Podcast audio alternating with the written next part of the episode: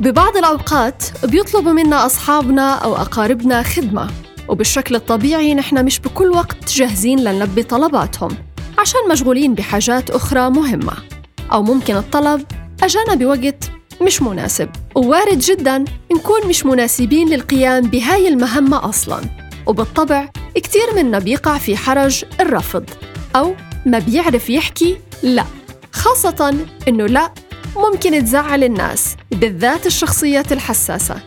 اللي لازم تعرفوه مهم جدا تقدروا ذاتكم وما تجبروها على عمل أي شيء. وراحتكم أهم من أي حاجة بالعالم.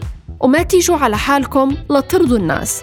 طيب لحتى تطلعوا من الحرج بطريقة لطيفة وبدون ما تجرحوا مشاعر الناس تعالوا أخبركم على كم شغلة لا تتبعوها.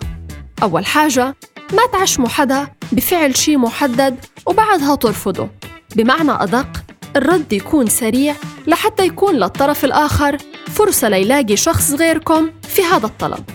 كمان ما يتم الرفض بأسلوب سيء بل يكون بكلمات لطيفة زي حابب أساعدك بس وقتي ما بيسمح لي أو تحكي بشكل واضح إنك مش الشخص المناسب لهاي المهمة. الرفض يكون بينك وبين الشخص على انفراد ومش أمام الناس لحتى ما يتسبب بحرج. بعض الشخصيات تعودت على القبول حتى لو فوق طاقتها خوفاً من فقد الناس أو ابتعادها عنها.